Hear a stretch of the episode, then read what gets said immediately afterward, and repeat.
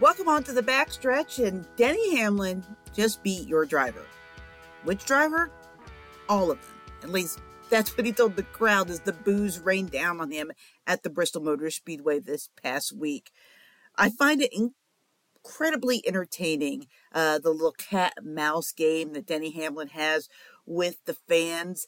Uh, it's very playful. It's very, um, I mean, there's some definitely some some very adamant dislike for Hamlin, but it actually kind of reminds me of the Kyle Busch black hat, of the Dale Earnhardt Sr. black hat. I think much like those two, um, as circumstances change and maybe as he gets to the uh, closer to the sunset of his career, that there will be a little more love for him. Although Denny is sort of old in comparison to be taking on the black hat, but it's something that the sport really needed. And I, for one, am here for all of it. I burst into laughter when he said that to the crowd at Bristol. I just found that phenomenal. It was clever, it was really good. And Hamlin's racing with a lot of confidence now. Uh, one of the classes of the regular season, obviously announcing himself with pretty large authority here in the first round of the playoffs, ending it with a victory. The 11 team's going to be tough to beat. I think for me, they're probably the championship leader, the the top contender for the championship. You know, Martin Truex Jr., who won the regular season championship, barely got in. If it hadn't been for all those points that he had gotten from the regular season, he would not be advancing to the round of 12. And I think his teammate is definitely one to watch more so than even Truex. The surprise of this opening round, with all due respect to Michael McDowell, Ricky Stenhouse Jr., and Kevin Harvick, is Joey Logano. It's not too often that the defending champ gets cut down in the first round, but at a track that he professes to love so much, it has not been really kind to him since he won the dirt race, uh, the inaugural dirt race three years ago. Um, and it it reached up, grabbed him, and bit him again. He's caught in an incident. There's really no place for him to go. And just like that, poof, Logano's chance at a repeat championship is gone. Championship race, obviously very interesting. I also find it interesting the announcement that was made this weekend as into regards in regards of teams and charters and drivers. Um, Spire Motorsports buying a charter, adding Zane Smith as their driver, in conjunction with Trackhouse Racing, where, where Zane is actually signed to drive fascinating little dynamic. Former reigning Truck Series champion definitely feels like he's ready to move up to the Cup Series, but just an interesting way to get there. I find that completely fascinating. Um, and then, of course, this playoff race is is beyond fascinating. So we're going to get a chance to talk to Chris about all the news of the week, as always. And the guest you've all been waiting for. Once a year, we get a chance to catch up with Chase Elliott. We got a chance to talk to Chase. I know he's the fan favorite. He's not in the playoffs, but he is still racing for an owner's championship. So, and he's still alive. He advanced past the round of 16 in the owner's championship side. So he's still racing very much for something this season. So we'll talk to Chase about if it's different racing for an owner's championship and what this championship actually means to him. Does it mean anything to him? Is it important? We will find out. So let's get rolling let's first of all start by talking about Denny Hamlin. Uh, not the most popular guy in Bristol, but the, the, most dominant car when it counted. He pretty much, you know, took over that final stage of the race. He's been here before. He's been the favorite for the championship before. Could this finally be the year that Denny brings home the championship? Heather, I think it very well could be, uh, and and this is what impressed me the other night was just like you said, he put a dominating performance on when it counted. Um, he's had really a couple of years of, at times, being faster than everybody else, leading races, leading laps, winning stages, all this stuff, being in position to to not only win a race, but to, to win a race by a lot, to dominate it, and then things happen, you know, not close the deal. Somehow, some way, uh, pit road speeding, uh, vibrations in the tires, like, like Darlington, just three or four weeks ago. Um, and now he comes, you know, with a with a walk off. Uh, man, I stomped a mud hole in you guys' performance. I think that that team is cocked and ready. I, I, think they are loaded. I think they're ready, and I think Denny is probably ready for this for this fight that's coming. Uh, he knows he knows that he's going to have to battle some really good competition. Kyle Larson, Martin Truex Jr., you name them. He he know this is the best of the best, and I think I think Denny has resolved himself to say, okay, this is our time, and we've gone through the ups and downs to to harden ourselves to be ready for this. And he knows what's ahead. He knows what tracks are there. Uh, he can run good at all of them. He's a threat every week, and I'm, I'm right now. If I was in Las Vegas and you made me put money on something, I would I would have to say that man, it's going to be hard to bet against him.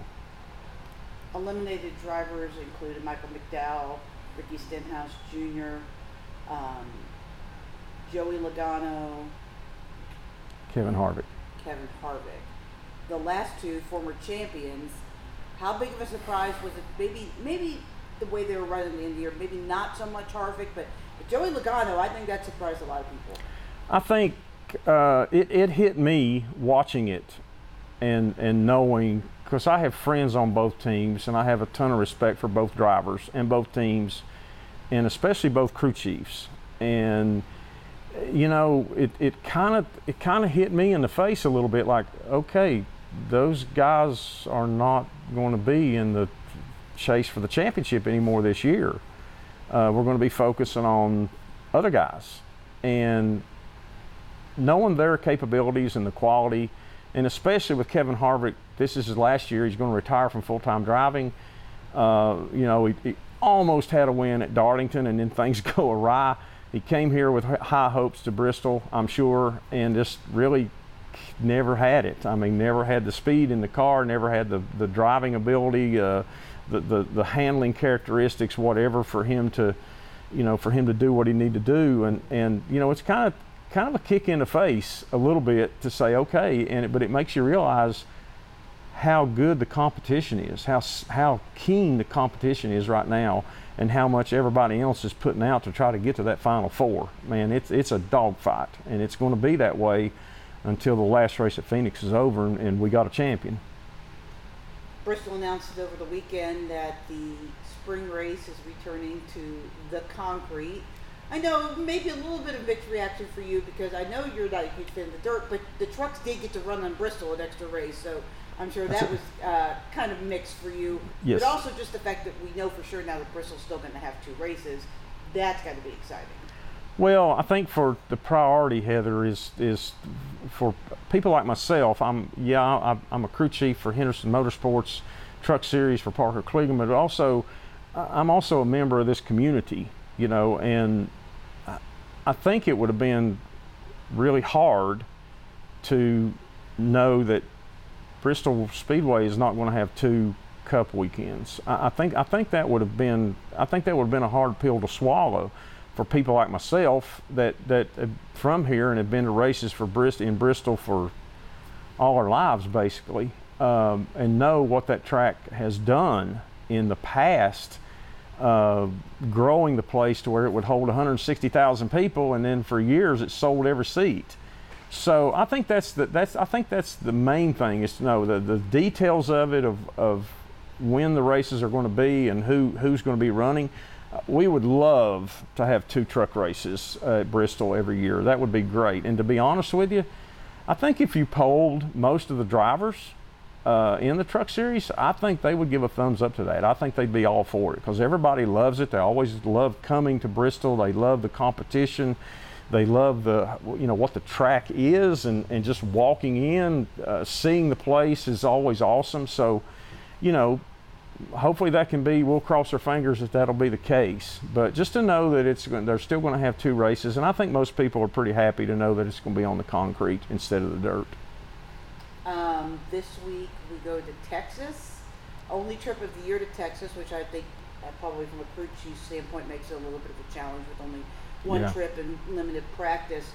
But when we were in Texas last year, it was kind of crazy. Lots yep. of cautions. Do you expect that again this I, year? I don't know any reason that you would not expect it. Uh, the thing is now, uh, just knowing, uh, you know, our driver Parker Kligerman, I know he spent a lot of time in his Xfinity team this week with simulation going over. Again, if, if you, you don't run this racetrack but one time a year, it's late in the year, and man, you know, this is not this is not your dad's uh, mile and a half track. This place is way different.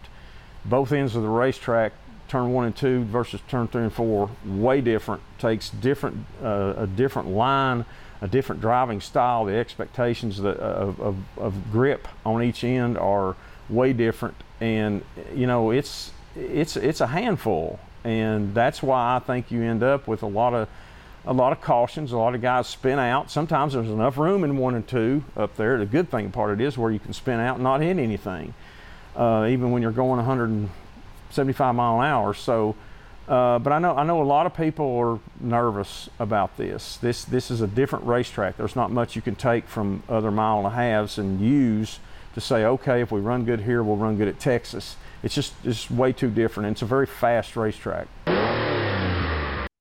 Um, you have had, I guess, roller coaster might be the best way to describe your season, but you're still in the owners championship. Do you look at that as an opportunity to still, you know, take what was kind of a bumpy season and, and make a really good season out of it? Because you're pretty solidly in the owners points at this point going into Bristol.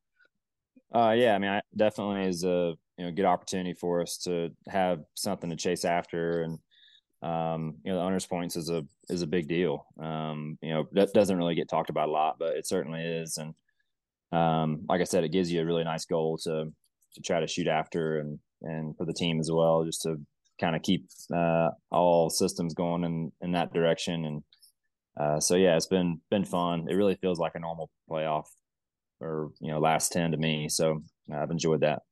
Uh, how tough was the regular season? Just from, uh, I mean, I know you guys have run. When you've run, you've run really well. But you know, things out of your control and and not making the playoffs. Was that tough for you, or you just, like you said, just focused on forward in the in the playoffs as, as an owners championship? Yeah, I mean, I'm at this point. It is what it is. You know, I'm past. I'm pretty far beyond. Uh, you know, the beginning of the season and how unfortunate that was to to get behind. But um, you know, we certainly got back kind of close to having a shot, I guess, to points our way in. I, I kind of felt that we were going to have to win from the get go. Unfortunately, fell short of that, but um, you know, to miss however many weeks we did and get within uh, just a few handful of points away, I, you know, it's not all it's not all bad. So we, um, you know, just got to clean up clean up some things. But I, I like the direction we've been going in the last few weeks. I think we've been actually making some progress. Um, which is always encouraging. You know, when you when you're putting in the time and and thinking about the right things uh, to see those results on track is um, it's satisfying in anything you do. So hope we can uh, keep that direction going and keep keep on track.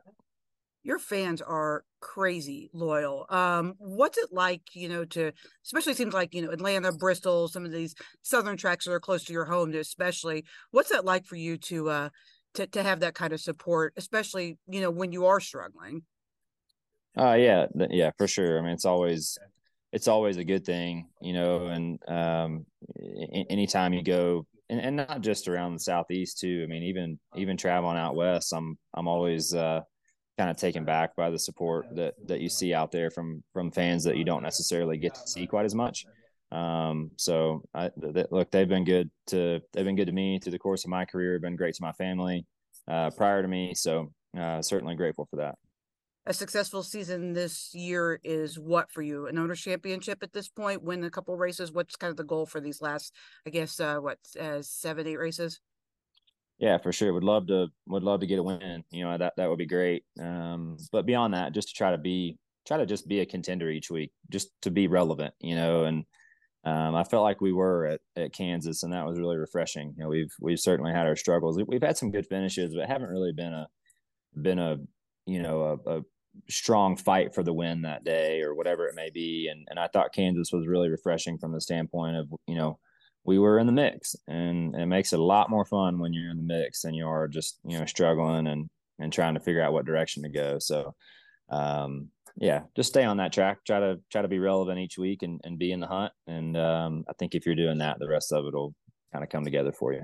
Before I let you go, I did want to ask you one kind of news of the day thing, um, not really related to Bristol, but NASCAR announced that they're getting rid of the, or get, bringing back the stage breaks at the Roval. You're a road course kind of driver, really successful there. Do you like that, or would you did you like it before when there were no breaks? Um, I don't have a preference. I mean, obviously they don't like the races going green to checkered, so you know they want to have two. They want to have at least two cautions in there to to add some excitement for you know whoever you know wants to see that, and um, and I get it. You know, it, it, everybody likes different things. Some people like those green flag races and the strategy that comes with that, and some people like having the cautions and and bunching people up. So you know, I think NASCAR and obviously TV wanted those cautions, and ultimately they run the they run the show. So, as my final thought, I kind of want to double back to the drivers' announcements that were made this weekend because we found out that Zane Smith is going to Cup and Daniel Hemric will be returning to Cup. Hemric is returning to Cup with Kaulig Racing. Again, the dynamic changes, right? The guys in the garage area continue to turn, new teams are added. And it's just, these are two fascinating drivers for me. Obviously, I mentioned at the beginning of the podcast that I think Zane's ready. I think, you know, Zane Smith has done just about everything he can do in the truck series. If he doesn't want to be in the truck series, which there's nothing wrong with that, but if he doesn't want to just be a truck series driver, now is the chance for him to make his move. So, you know, I think that it was great. I loved the emotion of him talking about how he really wanted to be at Trackhouse, and that's where he is, although he will be driving a Spire car next year. So it's an interesting dynamic. And Spire, just in general, being a player in the garage area, I think is fascinating. But then also the return of Daniel Hemric. I don't, I never really felt like Hemric got a fair shake in the Cup Series. Um, you know, it was what it was. It was time for Tyler Reddick to come up, right? And Reddick, there was not a seat open for Reddick, and and Daniel was definitely going to be the one that was an odd man looking out because uh, Richard Childress was not going to boot his grandson. So I mean, I understand why it happened, but I didn't really feel like he got a fair chance to prove what he could do in the Cup Series. He's got an Xfinity Series championship now, so be, this year wasn't as great as he thought it might have been coming off that championship. But I think it'll be interesting to see, you know, what Hemric can do in the Cup Series, really in the Cup Series this time. And the team is still growing, right? I mean, Kaulig Racing is not a dominant team. Um, they like to call themselves trophy hunters, right? It seems like they really specifically target races that they feel like they can win at and really go for it at that. And then a lot of times, otherwise, it seems like they're kind of riding around. But it will be a unique opportunity for Hemric. So I'm excited to see if he's got anything for them in round number two. Still a lot of rides and, and, and silly season yet to be played out this year, so it's going to be a fun end to the season. But a couple of spots on the Major merry-go-round are taken for sure, and we'll just see what happens going forward. Thanks for joining us on the backstretch. We'll see you next week.